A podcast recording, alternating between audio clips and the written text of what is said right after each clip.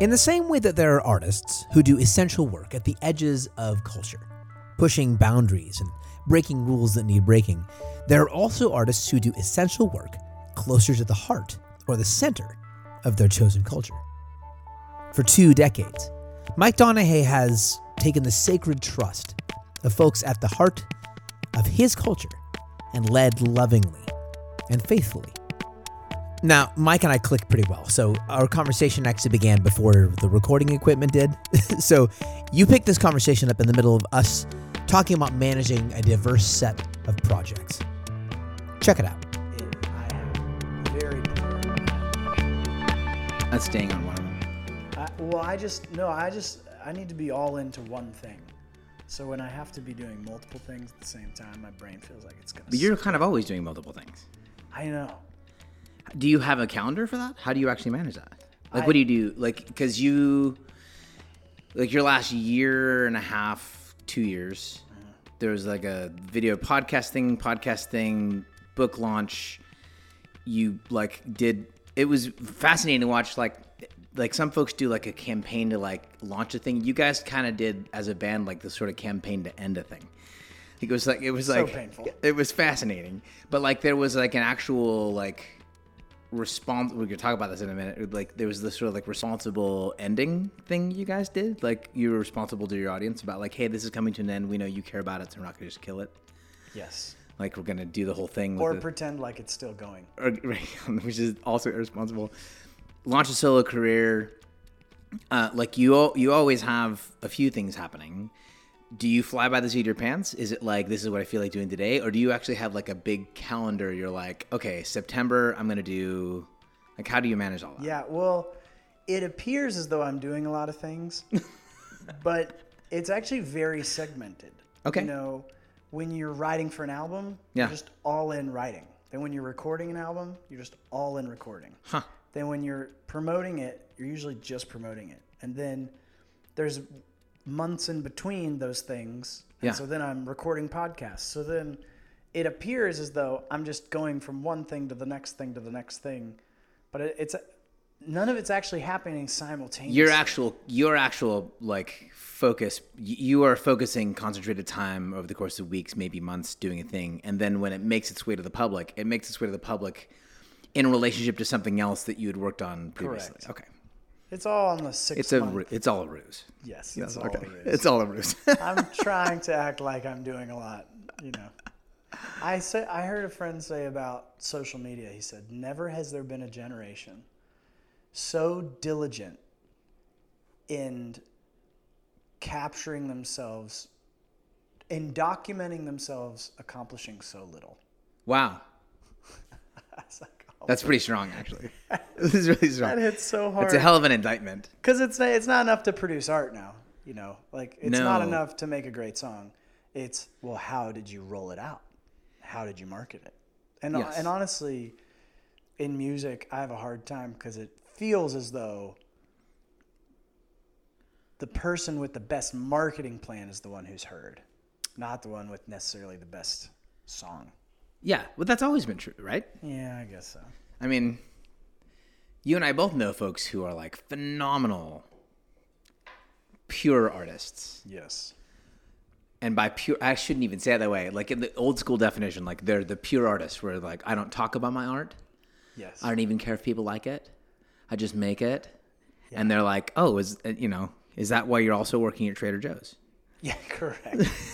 like, Correct. God bless you with your pure art thing. Um, but like, they're like great, great work doesn't necessarily just filter its way out into the lives of other people. It does take some sort of like creative marketing thing. yeah, it's it's a both and, right? It is a both and. It's a both and. That's where I don't know. Do you pay attention to Seth Godin at all? Sure. So his whole thing about art, his art is anything you create that facilitates a connection between people. Hmm. Like anything you create that facilitate connect, that facilitates a connection or forges a connection. I'm probably making both those words up. He probably said something else. Yes. I've just said it so much now. I'm trying to make it my own.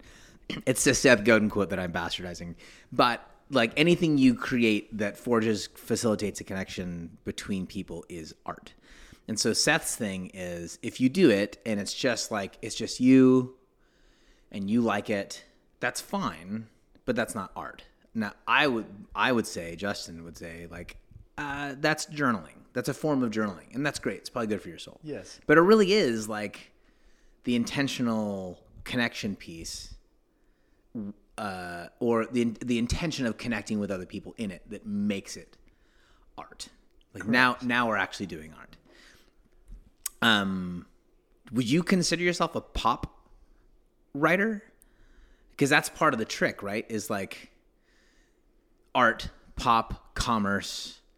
Like, where do you fit in there? Like, like, So- do, do you think of it? Do you think of it like pop? Do you think of it like industry? Do you think how does it work in your For brain? For your listeners out there uh, that are familiar with the Enneagram, yes, most of them are. Yes. uh, I'm a four wing three. Okay. And on top of that, I'm a social four. So Okay. counter type of a four. Yes. So most people on first meeting me, they don't experience me as a four. They'd say I'm a seven. Hmm. Um, but I know, and my wife would tell you, oh no, you're definitely a four. now, the problem with being a four wing 3 Mm-hmm. is that I definitely want my art as a three wing to be pop. You want it to that- connect. You, you care, Which is short that other for pe- you care that other people like it. Yes, I, Yeah. wa- uh, you know, there's a side of me that says, well, what's the point of making it? If a tree falls in the forest and no one hears it, did it make a sound? Right. If I make this art and no one, Yes. You know, consumes it, what's the point? Right. But on the flip side, I'm not willing, if I was a three wing four, then my first question would be, is it going to be popular? Yes. And then let's make sure it's popular, and then I'll try to dive into my heart and my soul and what matters to me. Yes. The problem with being a four wing three is it's immensely important to me for it to be popular. But even more important, it needs to be true for me. That's good. And the problem with being a four is I want to be completely unique, but completely received and community. and we, they're kind of at It's a odds. hell of a tension. Yeah, it's terrible. Do you ever have? Do you ever have that? Uh, especially this deep into a career, do you ever have that sense of? I, you wouldn't even necessarily call it guilt, but that sense of like, ugh, like I sell, I, I'm selling work. Does it ever like wear on you that like you, for, because for some folks like they don't get into the thing from an from a um, from a commerce standpoint because they don't want to sully the work, they don't want to soil it, they want to, they want to keep it like we we're saying pure. Do you ever have that sense of like crap, like it's pop and and like like do you ever have that sense of like weird art guilt? I get I get burnt out on the endless need for content. Huh. I just, uh, do you know Carlos Whit- Whittaker? Oh yeah. He just gave a great little thing on story fatigue. Yes. We just talked about statistically, we're making more content every two days than all of humanity created from the beginning of time to 2003. Yes. Like we're making that much content every two days. Yes. And so, label management, everyone, content, content, content, content, Yeah. content. And I'm kind of going. I- I go. I just want to make this content and let other people Yeah. make other. So maybe really my problem is I don't know how to delegate the marketing. It's like a pacing thing then. Yes. It's like the it's like it's like weightlifting. It's like I don't it's not the weightlifting that bothers me. It's just that it's so much damn weight. Like I, I, I think I have to. What I ha- the problem is, I compare my social feeds, which is the main thrust of how, as an artist these days, Yeah. that's how you market. It's how you get your art to people, yeah. primarily, not exclusively. Um, but I have to accept my own limitations Yeah. and go, well, this is how many times I'm going to post. Mm-hmm. And I actually ask myself, how often do I want to be on the internet? Yeah. And so friends say, well, that's no problem. You can just you, you can just upload it all, Yep. and then you set it through this app, and it automatically uploads every whatever. So you make all your content Like a. Hootsuite or something along those I go, here's the problem with that. then I'm creating content, giving people the illusion that this is how often you should be on these social media platforms. It feels like a fake relationship. Correct. Yes. I go, if I'm posting, I should be there. And I should only be there as often that is healthy for me. Yes. Otherwise, I'm giving you a false picture of what healthy engagement looks like. That is a real.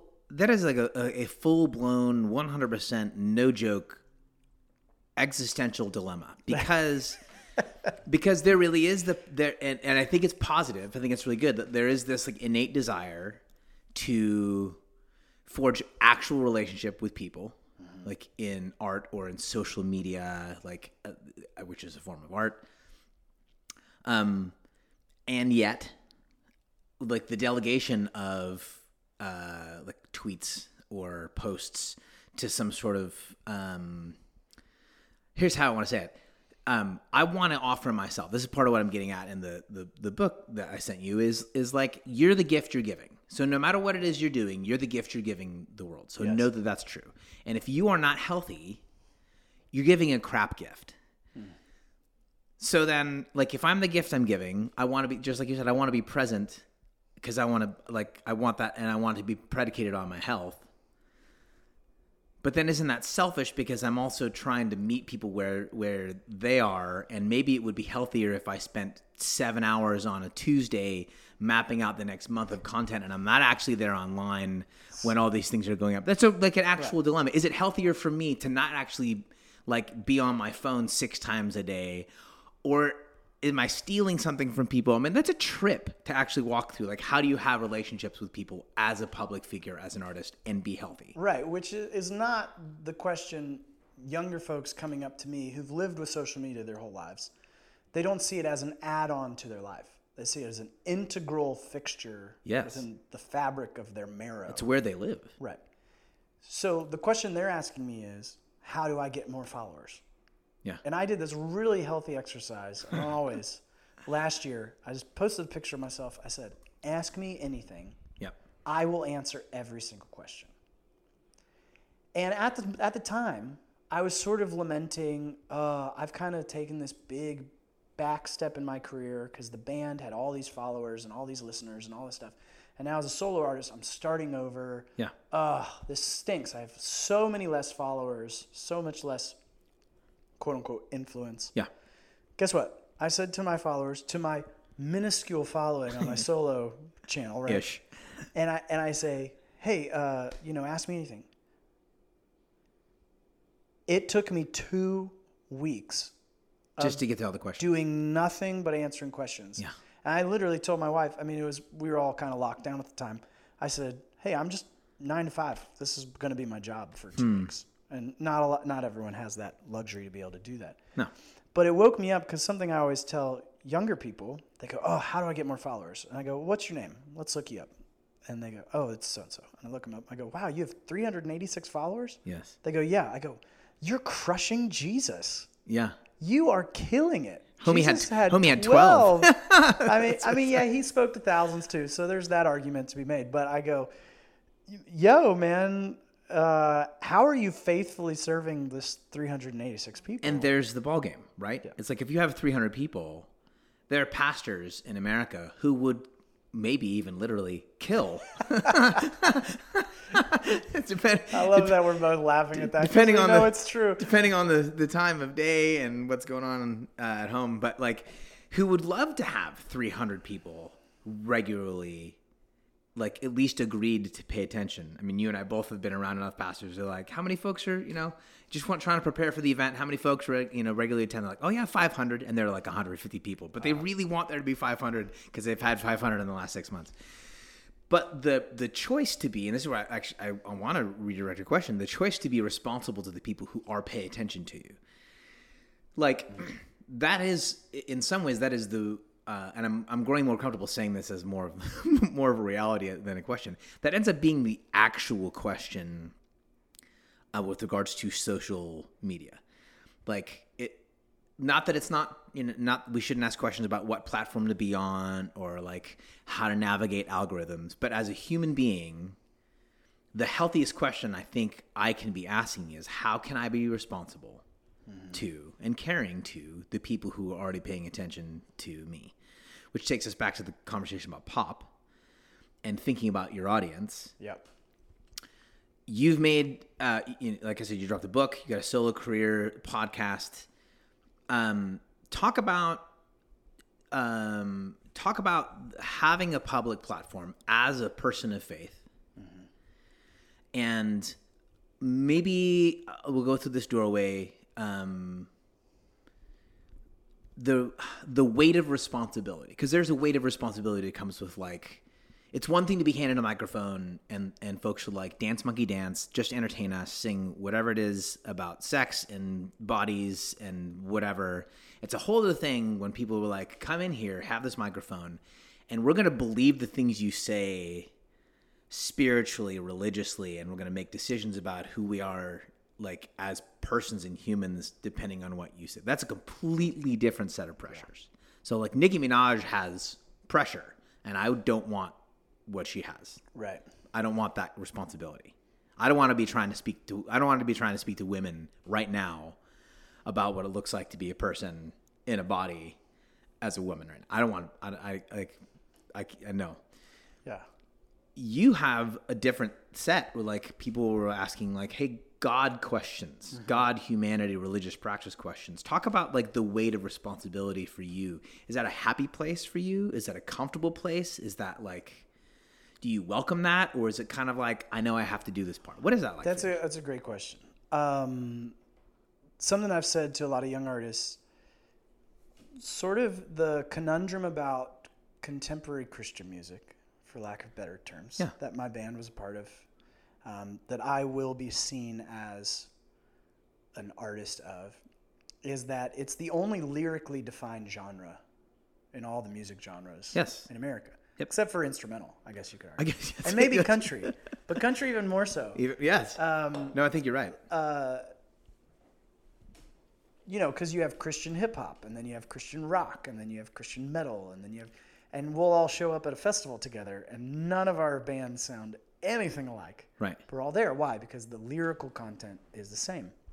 And because of that, what I've kind of realized being in my band for so long was people, whether you like it or not, they view you as a pastor. yes And so I would always kind of tell people, hey, you gotta don't deny that reality. Hmm. That's only that's only you're only you're just being irresponsible, yes to be honest. If you're just saying, oh no no no, they don't view me that way. Yes, they do. yes they do that's why they should absolutely do. It's the reason they're listening to you because of the words yes you know so I, I feel i do feel like i embraced that reality a long time ago Okay. that for better or worse people are viewing me as a pastor yeah what that means for me and i heard this said so so well uh, last week at church uh, my pastor said it's so fascinating that jesus in his and i've actually said the same thing over and over. Uh, simon the zealot and matthew the tax collector are both part of jesus's entourage. Yes. Who could not have been more diametrically politically opposed to one yeah another. for their cultural context those were right right near the edges of the extremes. Simon the Zealot would have been storming the Capitol, yeah.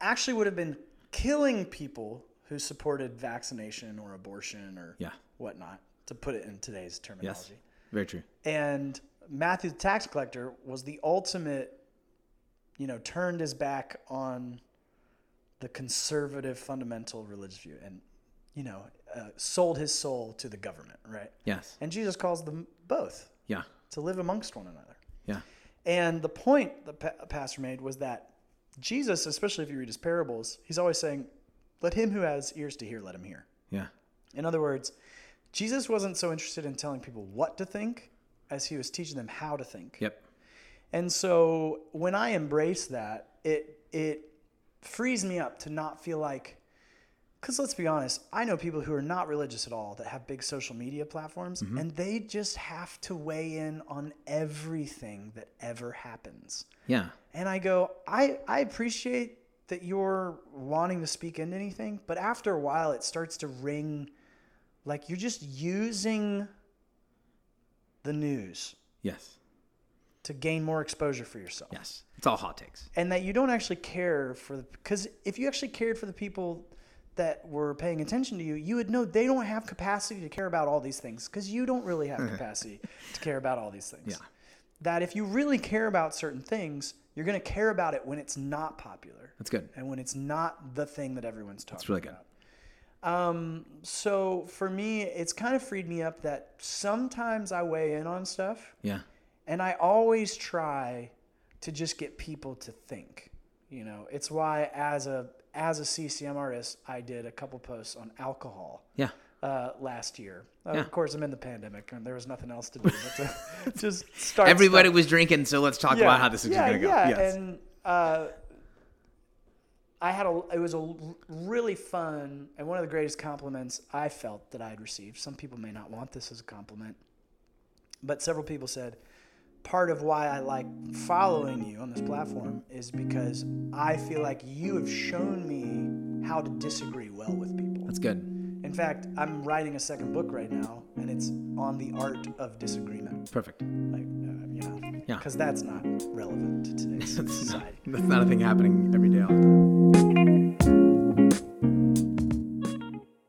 Um, talk about mind change then over the course uh, of uh, over, over the course of time. So, um, I do a I do a Monday Q and A on Instagram most every week, and I would I, I would say probably a, one out of every ten questions I get includes the word deconstruction, and it's almost this will be mean, um, but it's true. It's almost always relatively misused as a term. But what folks mean is like, I don't believe what I used to believe, um, and that's and I'm and I feel disoriented.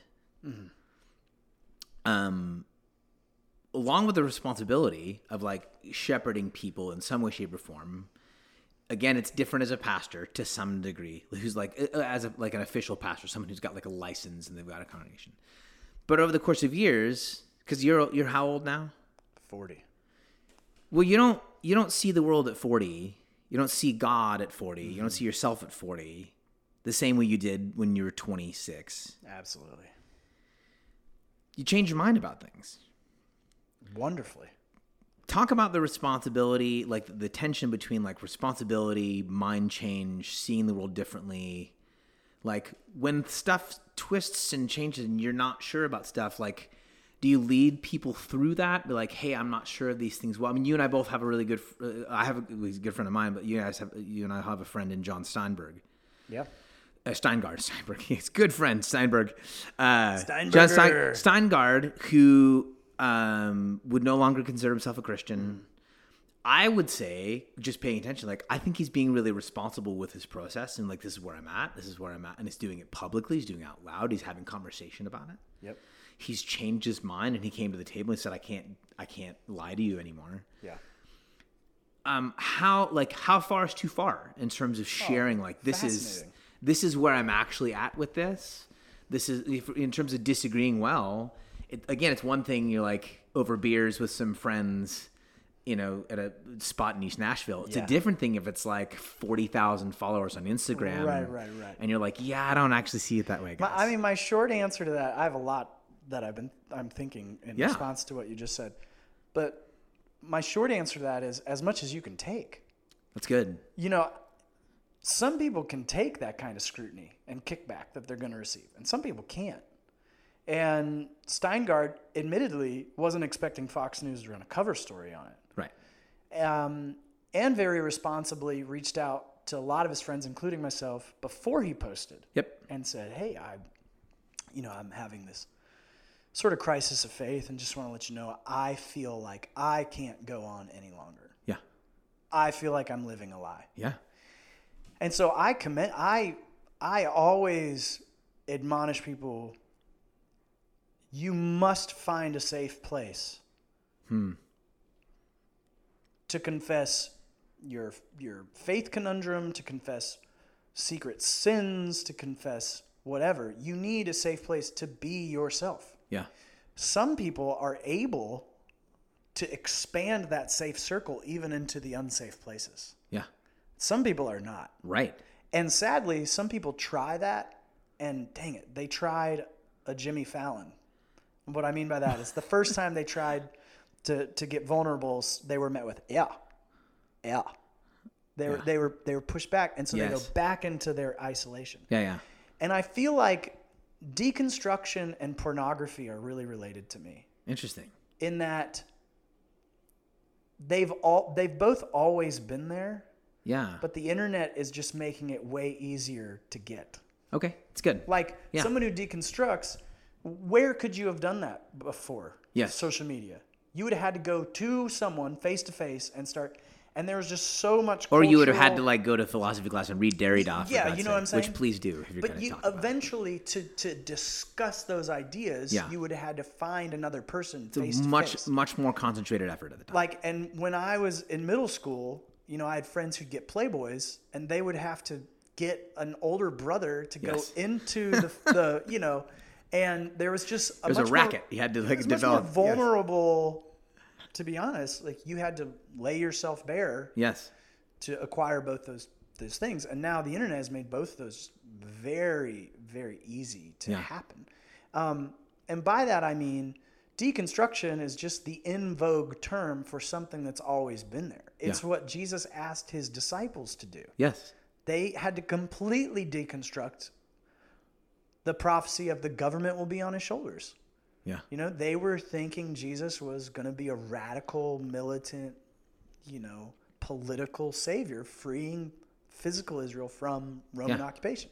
And he didn't come to do that at all. Yeah. And then what a letdown. And they had to deconstruct. And so at first blush, I say everyone is actually required by Jesus to deconstruct who they have come to think that he is. Yeah.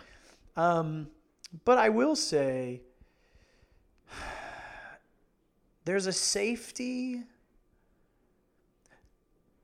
there's a there's a misplaced safety on two polarities here on Yeah. two poles. The two poles are either you don't acknowledge any of your doubt and you are just 100% certain. Yeah. People love to follow an absolutely certain person Yes. who has no flaws. Yeah.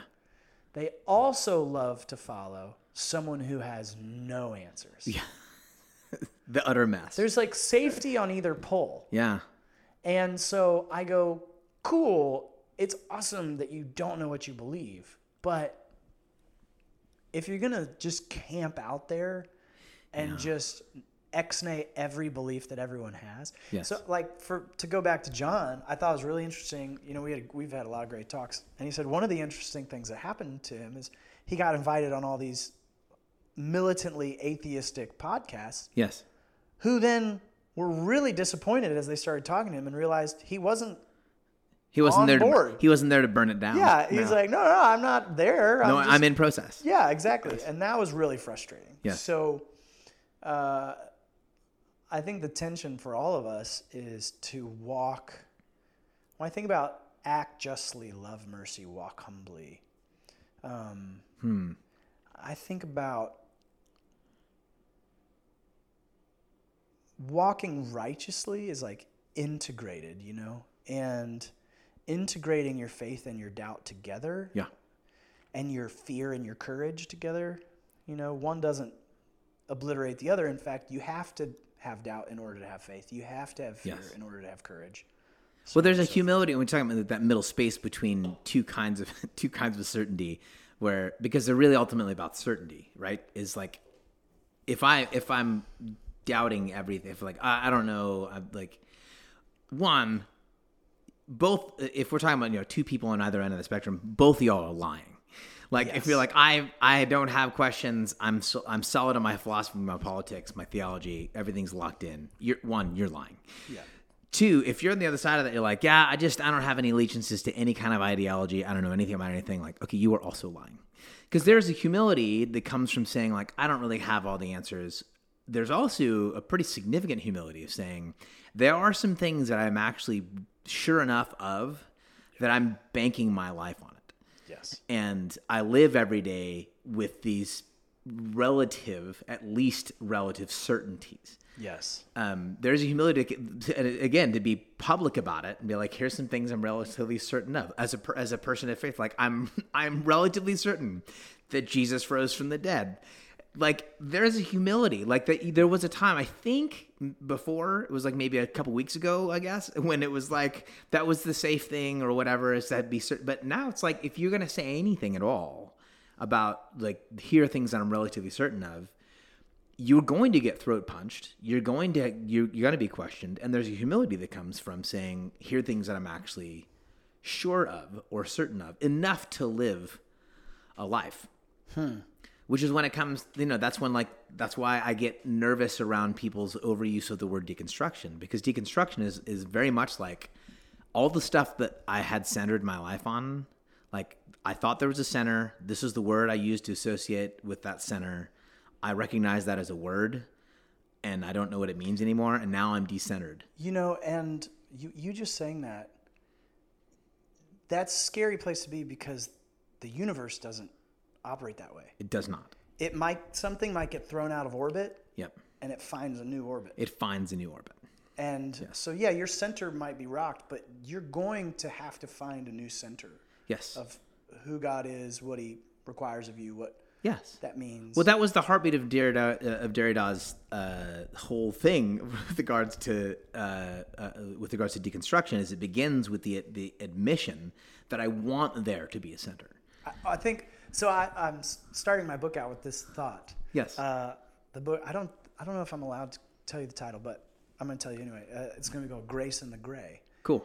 And the idea is, even in the universe, you can see in our daily experience on the planet, there is there is light, there is darkness, and then there's gray. Yes. Like sunrise, the, the dusk, Yeah. and dawn. There's a gray there. Yes. Where the, the the sea meets the sky, where the fog meets the river water. Like there are Yeah. these gray spaces. There there is certainty and there's gray Yes. you know, and it's not either or. Yeah. And to trust um, something other than one's certainty in order to lead well becomes then the actual trick.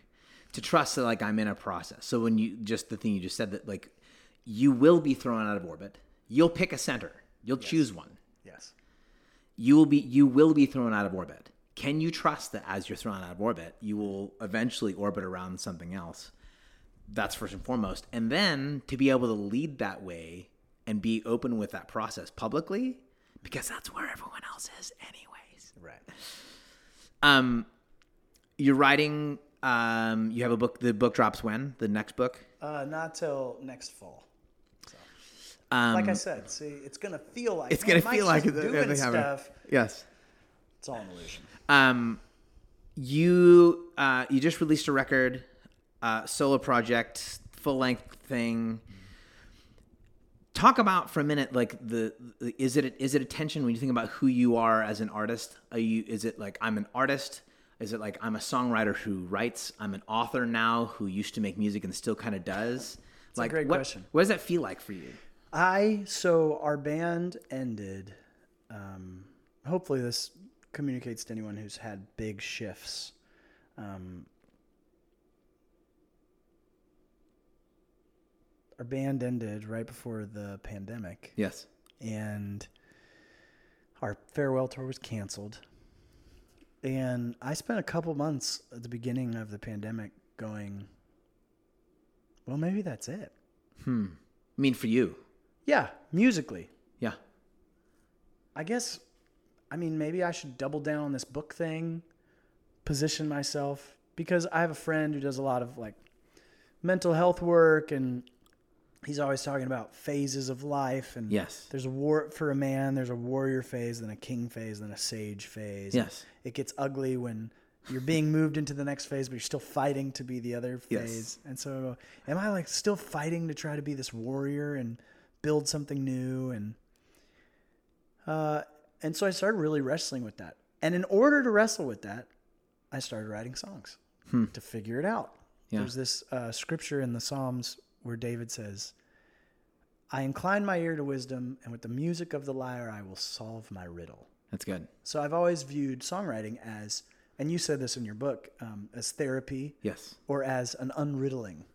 So I'm going, okay, what am I supposed to do? Who am I? Where's life going? So I start writing songs about it. And then I can't stop writing songs about it. And then I write more songs last year than I'd ever written in a year. Really? And then I go, well, maybe I, wow, ooh, I actually enjoy this more than anything. Wow. And I'm always a big fan. People are always trying to say, what are you, who am I? What's my identity? You know, Yeah. what am I supposed to do with my life? And I always go back to the Frederick Buechner quote where he says, your your your calling is where your deep passion and the world's deep hunger meet. Yes. And so I just went, oh man, I think my deepest passion is still music. It's Wow. still songs. And until that shifts, I'm going to primarily view myself as that's my calling. That's good. That's where my deep passion seems to be meeting the world's deep needs. Hmm. And once people go, actually, we don't really think you should keep writing songs, you should do something else. More When- talk, when- less rock. when- and and of, of course, this goes back to your own metrics and what is success to you. But yes.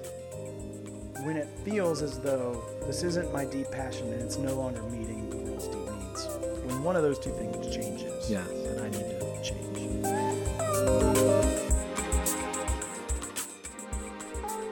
Let's land it here. When That's- you talk that about, was a really convoluted no, it's, no, it's great because what uh, what you're communicating is is uh, again a comfortability with process and also the essential aware like self awareness that comes with actually making art. That if I'm not paying attention to myself and how I feel in it, I'm gonna miss my own moment. Yeah, and, and I'll probably and I- and I will because you should be. This is this is, this is how I coach people.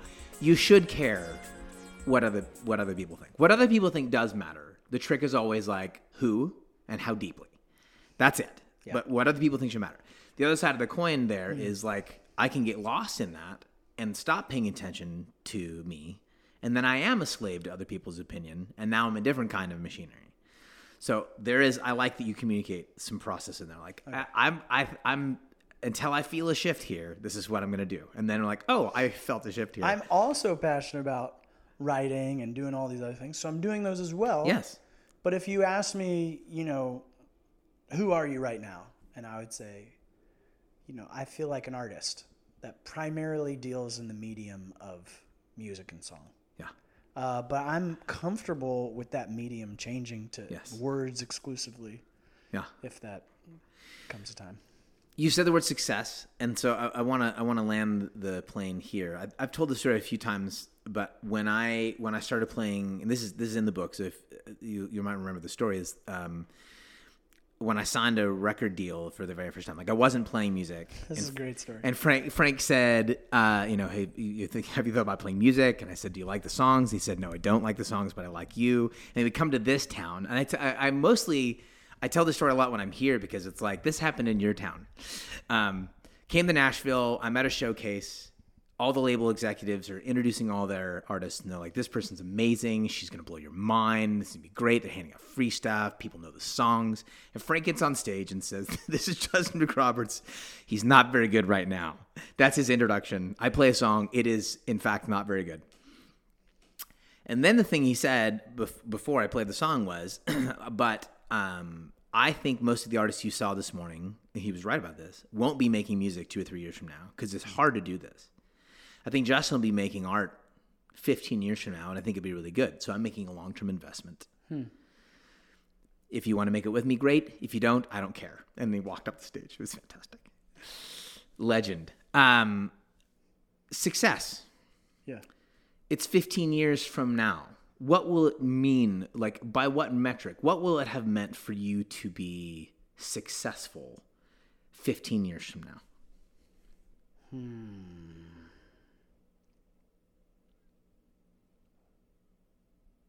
What a question.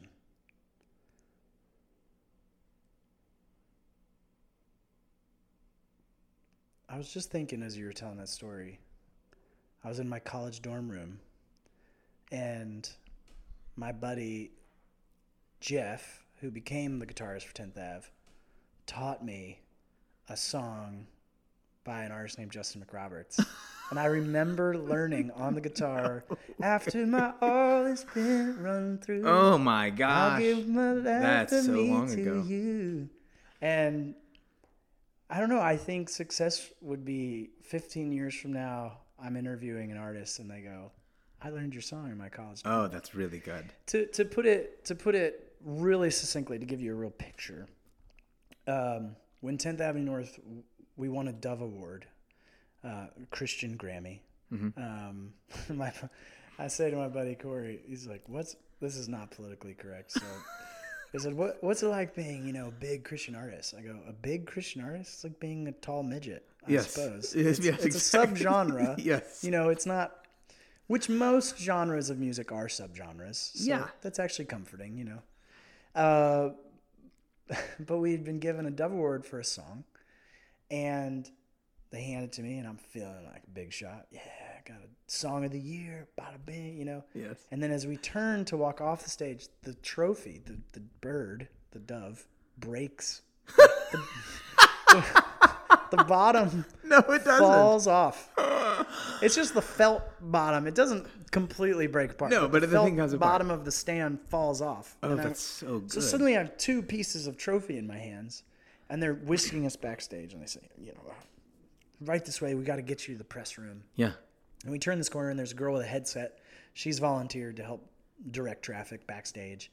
And I look up at her, and she looks confusedly down at the trophy. We have this moment, and then she kind of shakes her head, and then she goes, "Oh, hey, you guys are 10th Avenue North." I said, "Yeah," and she goes, "Um, that song you just won song here." I go, "Oh yeah." She goes, "Yeah, uh, heard that song for the first time in my dorm room last year, and completely changed my life." Wow. completely changed the way I see God, see forgiveness. Thank you so much.